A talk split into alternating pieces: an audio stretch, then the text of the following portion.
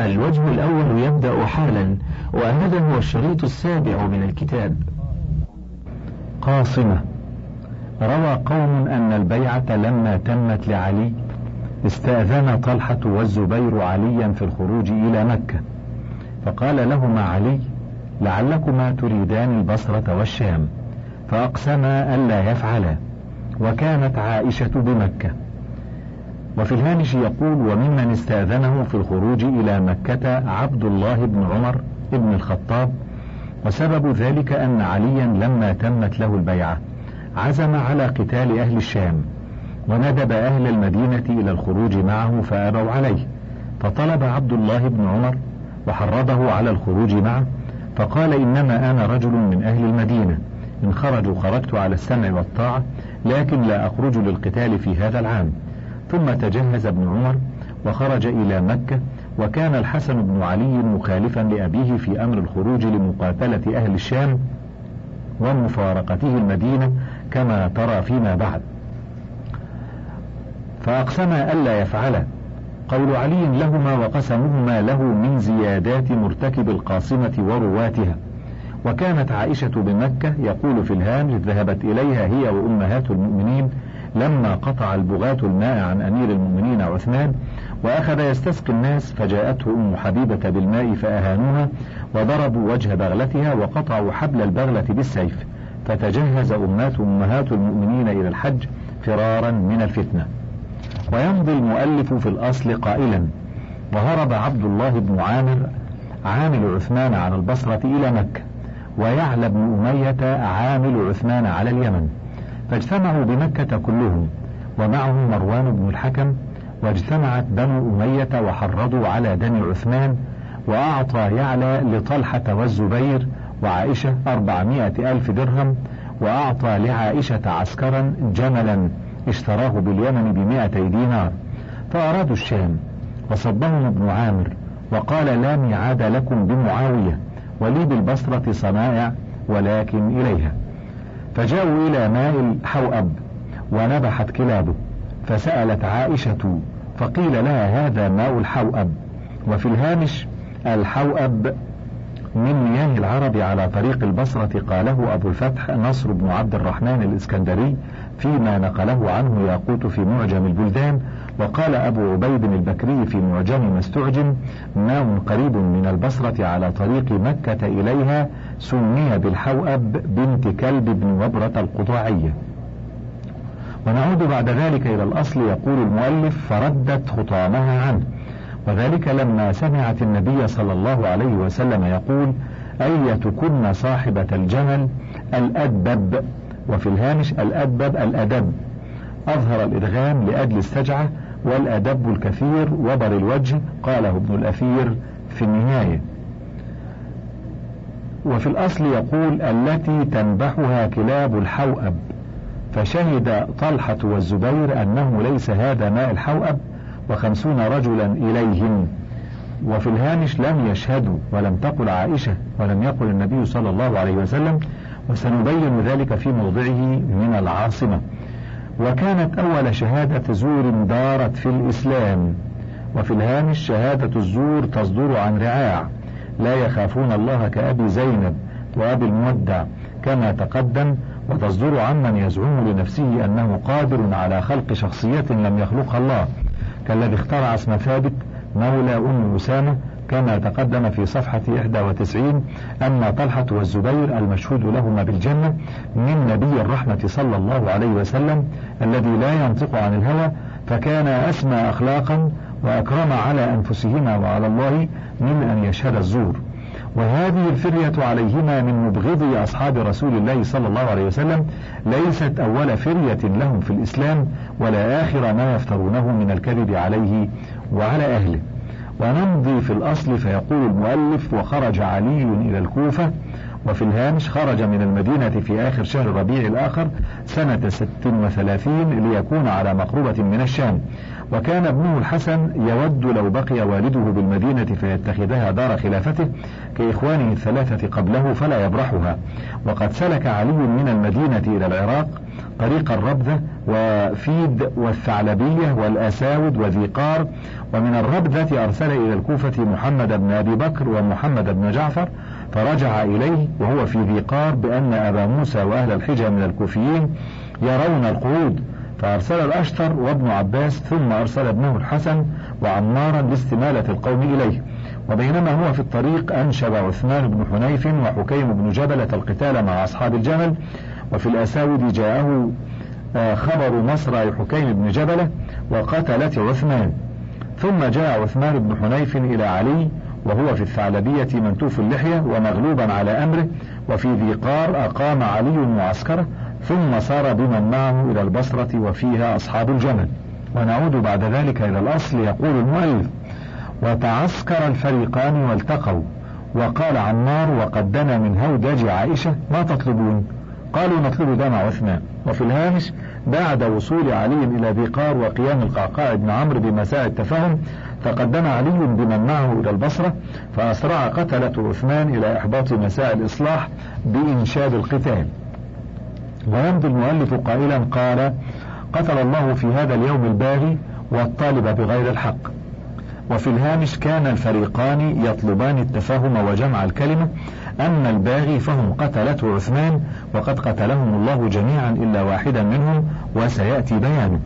ويمضي المؤلف في الأصل قائلا: والتقى علي والزبير، فقال له علي: أتذكر قول النبي صلى الله عليه وسلم: إنك تقاتلني؟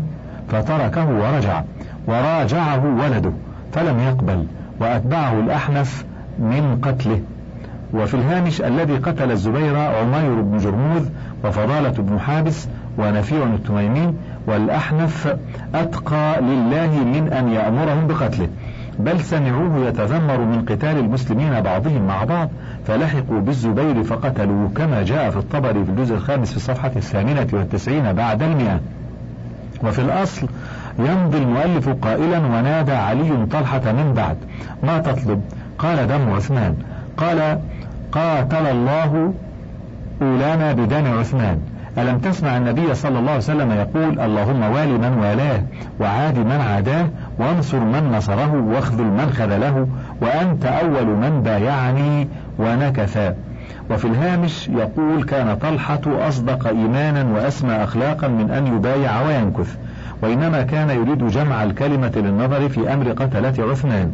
واستجاب علي لهذه الدعوة كما سيأتي في صفحة ست وخمسين ومائة. ولكن الذين جنوا على الإسلام أول مرة بالبغي على عثمان كانوا أعداء الله مرة أخرى بإنشاد القتال بين هذين الفريقين من المسلمين. ونمضي في الأصل عاصمة.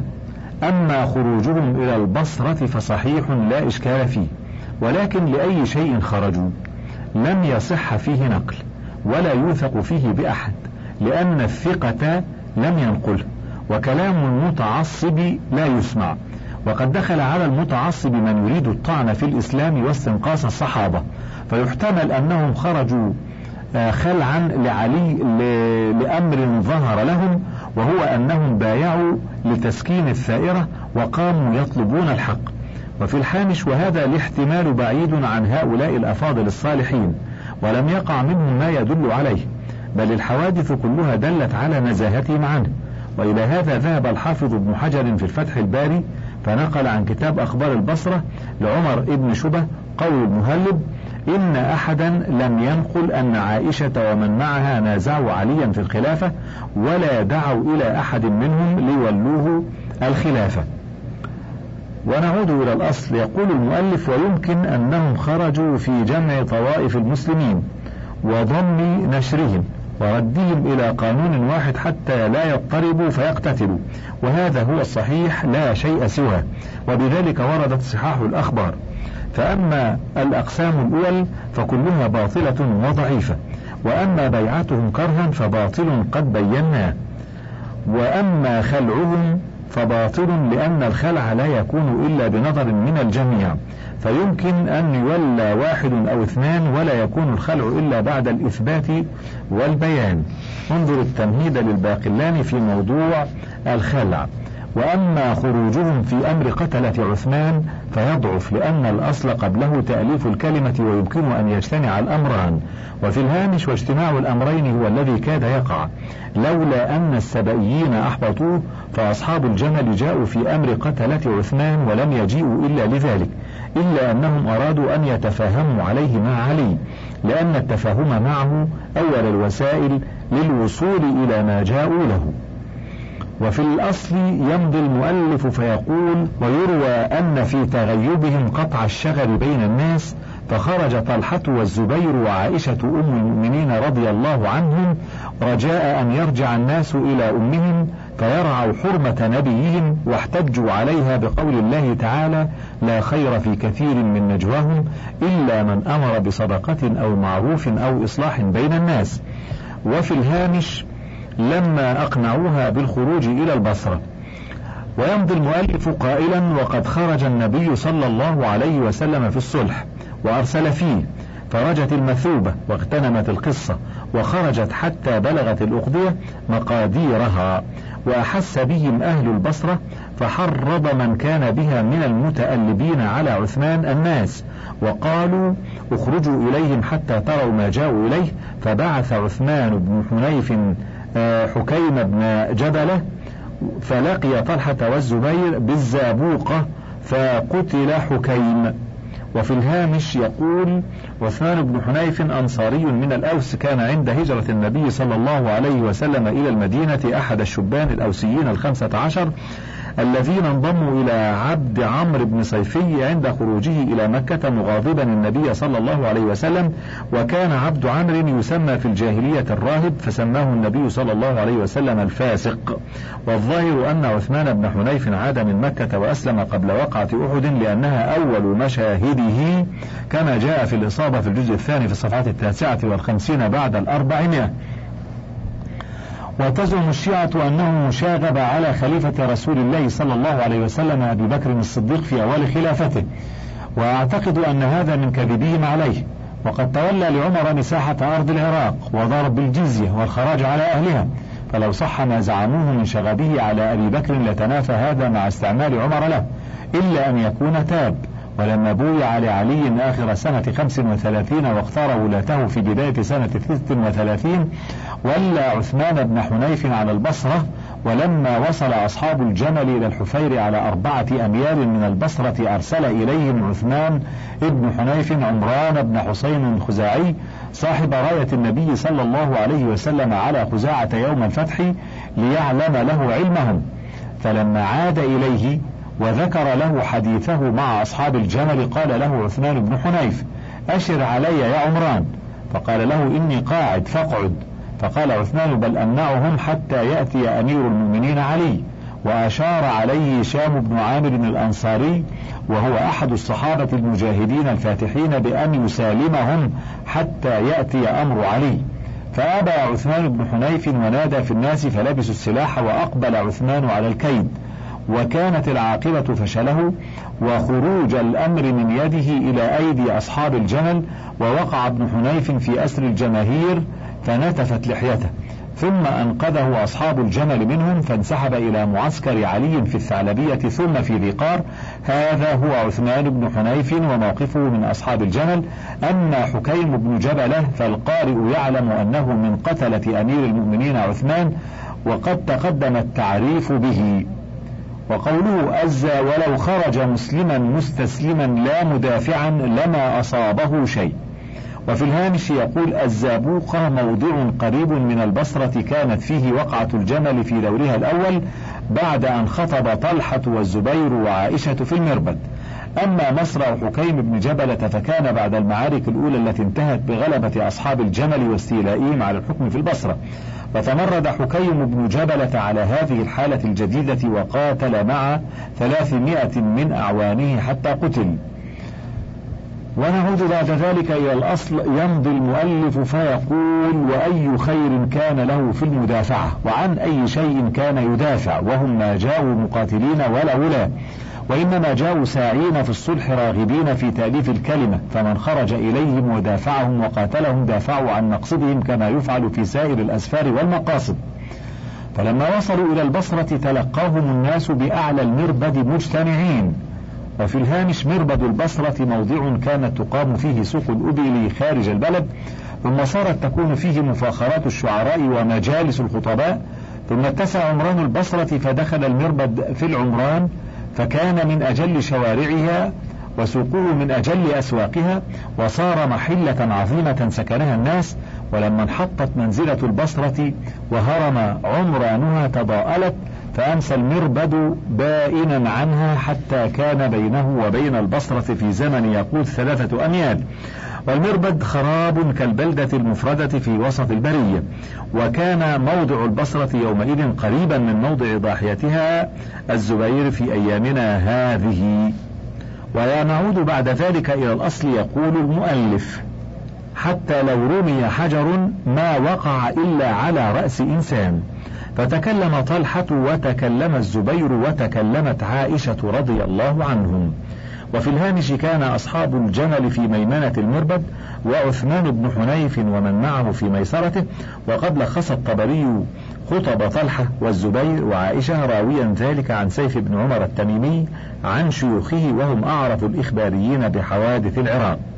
ويمضي المؤلف قائلا وكثر اللغط. وطلحة يقول أنصتوا، فجعلوا يركبونهم ولا ينصتون، فقال أف أف فراش النار وذباب طمع، وانقلبوا على غير بيان. وفي الهامش يقول لأن الذين في الميسرة كانوا يقولون تعليقا على خطبتي طلحة والزبير فجرا وغدرا، وقال الباطل وأمر به، قد بايعها، ثم جاء يقولان ما يقولان. والذين كانوا في الميمنة يقولون صدقا وبرا، وقال الحق وأمر بالحق، وتحافى الناس وتخاصبوا وأرهجوا، إلا أنه لما انتهت عائشة من خطبتها ثبت الذين مع أصحاب الجمل على موالاتهم لهم. وافترق أصحاب عثمان بن حنيف فرقتين، فقالت فرقة صدقت والله وبرت وجاءت بالمعروف، وقال الآخرون كذبتم ما نعرف ما تقولون، فتحافوا وتحاصبوا وأرهجوا. ونعود إلى الأصل. يقول المؤلف فيه وكثر اللغط. وطلحة يقول أنصتوا فجعلوا يركبونه ولا ينصتون، فقال أف أف فراش النار وذباب طمع، وانقلبوا على غير بيان. وفي الهامش لما رأت عائشة ما يفعل أنصار عثمان بن حنيف انحدرت، وانحدر أهل الميمنة مفارقين لابن حنيف حتى وقفوا في موضع آخر. ومال بعض الذين كانوا مع ابن حنيف إلى عائشة، وبقي بعضهم مع عثمان ابن حنيف، كما جاء في الطبري في الجزء الخامس في صفحة الخامسة والسبعين بعد المئة. وانحدروا إلى بني نهد، فرماهم الناس بالحجارة حتى نزلوا الجبل. وفي الهامش يقول حفظ لنا الطبري وصفا دقيقا نقله سيف بن عمر التميمي عن شيخه محمد بن عبد الله بن سواد ابن نويرة وطلحة بن الأعلم الحنفي عن موقف أصحاب الجمل السلمي في هذه الواقعة. وإسراف حكيم بن جبلة في إنشاب القتال قال وأمرت عائشة وأصحابها فتيامنوا حتى انتهوا إلى مقبرة بني مازن، ثم حجز الليل بين الفريقين. وفي اليوم التالي انتقل أصحاب الجمل إلى جهة دار الرزق، وأصبح عثمان بن حنيف وحكيم بن جبلة فجددوا القتال. وكان حكيم يطيل لسانه بسبب أم المؤمنين ويقتل من يلومه على ذلك من نساء ورجال، ومنادي عائشة يدعو الناس إلى الكف عن القتال فيبون، حتى إذا مسهم الشر وعضهم نادوا أصحاب عائشة إلى الصلح. ويمضي المؤلف في الأصل قائلا والتقى طلحة والزبير وعثمان بن حنيف عامر علي على البصرة، وكتبوا بينهم أن يكفوا عن القتال، ولعثمان دار الإمارة والمسجد وبيت المال، وأن ينزل طلحة والزبير من البصرة حيث شاء، ولا يعرض بعضهم لبعض حتى يقدم علي. وفي الهامش ونص كتاب الصلح في تاريخ الطبري في الجزء الخامس في صفحات السابعة والسبعين بعد المئة. ولما بلغ عليا ما وقع كتب إلى عثمان ابن حنيف يصفه بالعجز، وجمع طلحة والزبير الناس وقصدوا المسجد وانتظروا عثمان بن حنيف فأبطأ ولم يحضر، ووقعت فتنة في المسجد من رعاء البصرة من أتباع حكيم بن جبلة، وكان لها رد فعل من أناس ذهبوا إلى عثمان بن حنيف ليحضروه فتوطأه الناس ونتفوا شعر وجهه، أمرهم بذلك مجاشع بن مسعود السلمي زعيم موازن وبني سليم والأعجاز من قبائل البصرة، كما جاء في الطبري في الجزء الخامس في صفحة الثامنة والسبعين بعد المئة. ويمضي المؤلف قائلا: وروي أن حكيم بن جبل تعارضهم حينئذ فقتل بعد الصلح، وبيان ذلك في تاريخ الطبري في الجزء الخامس في الصفحة التاسعة والسبعين بعد المئة، وانظر كتابنا هذا في الصفحة السادسة عشرة بعد المئة. ويمضي المؤلف قائلا: وقدم علي البصرة، وفي الهامش فنزل مكانا منها يسمى الزاوية، وكان أصحاب الجمل نازلين مكانا منها يسمى الفرضة.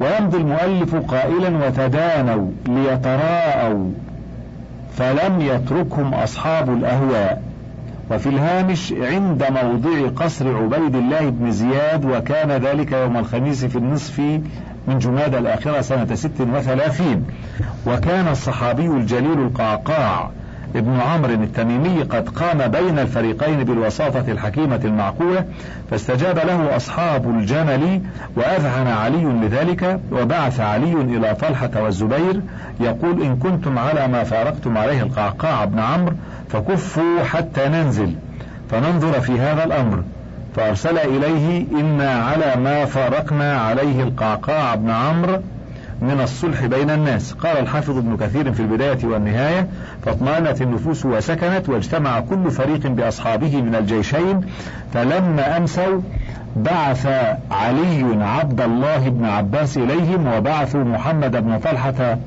السجاد إلى علي، وعولوا جميعا على الصلح، وباتوا بخير ليلة لم يبيتوا بمثلها للعافية، وبات الذين أثاروا أمر عثمان بشر ليلة باتوها قط قد أشرفوا على الهلكة، وجعلوا يتشاورون ليلتهم كلها حتى اجتمعوا على إنشاد الحرب في السر، واستصروا بذلك خشية أن يفتن بما حاولوا من الشر، فغدوا مع الناس وما يشعر بهم جيرانهم، إنهم انسلوا إلى ذلك الأمر انسلالا. وانظر مع ذلك الموضع من تاريخ ابن كثير تاريخ الطبري. وهكذا أنشبوا الحرب بين علي وأخويه الزبير وطلحة، فظن أصحاب الجمل أن عليا غدر بهم، وظن علي أن أخوانه غدروا به، وكل منهم أتقى لله من أن يفعل ذلك في الجاهلية، فكيف بعد أن بلغوا أعلى المنازل من أخلاق القرآن. ويمضي المؤلف بعد ذلك إلى الأصل قائلا: فلم يتركهم أصحاب الأهواء، وبادروا بإراقة الدماء، واشتجر الحرب، وكثرت الغوغاء على البوغاء، كل ذلك حتى لا يقع برهان، ولا يقف الحال على بيان، ويخفى قتلة عثمان، وإن واحدا في الجيش يفيء يفسد تدبيره، فكيف بألف. وقد روي أن مروان لما وقعت عينه في الاصطفاف على طلحة قال: لا تطلب أثرا بعد عين، ورماه بسهم فقتله.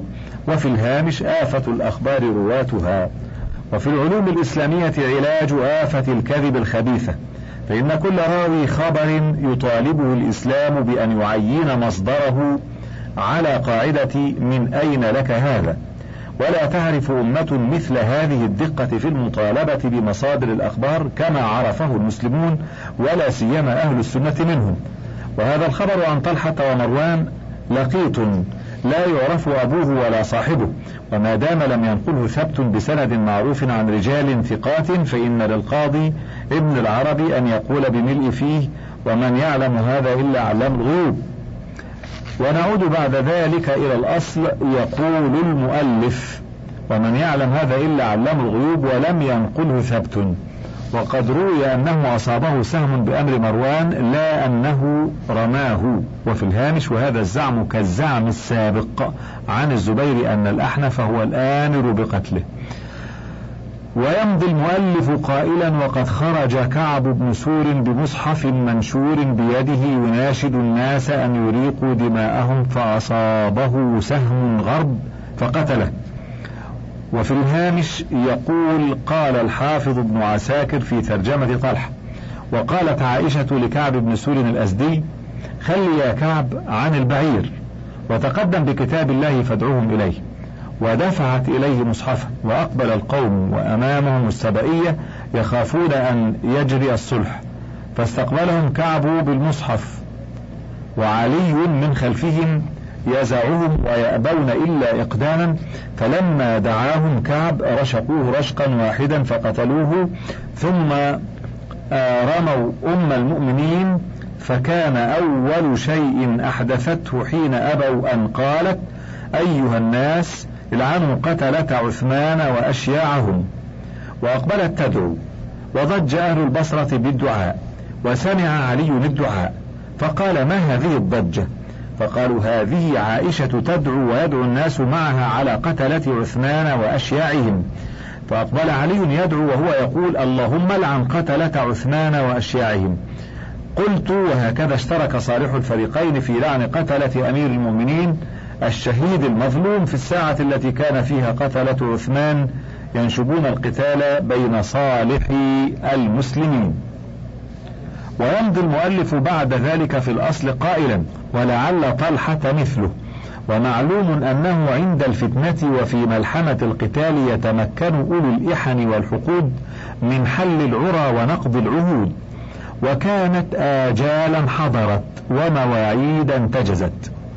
وفي الهامش نقل الحافظ ابن عساكر قول الشعبي: رأى علي بن أبي طالب طلحة ملقا في بعض الأودية فنزل فمسح التراب عن وجهه ثم قال: عزيز علي يا أبا محمد أن أراك مجدلا في الأودية وتحت نجوم السماء، إلى الله أشكو عجري وبجري.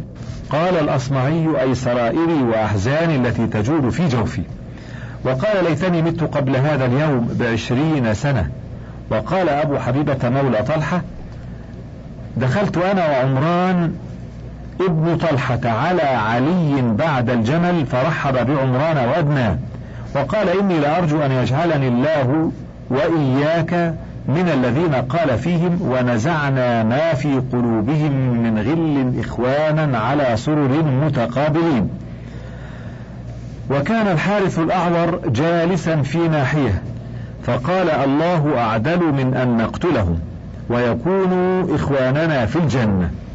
وفي الهامش الحارث الأعور هو الحارث بن عبد الله الهمداني الحوثي أبو زهير الكوفي الأعوار أحد كبار الشيعة، قال عنه الشعبي وابن المديني: كذاب. قلت: وإنما كان يدفعه إلى الكذب تحزبه وتشيعه، فالحزبية والتشيع والتعصب المذهبي من مدارج الباطل، والإسلام دين الاعتدال والإنصاف والصدق، وأن نقول الحق ولو على نفسك. ويمضي المؤلف قائلا: فقال له علي: قم إلى أبعد أرض الله وأسحقها، فمن هو ذا إن لم أكن أنا وطلحة في الجنة.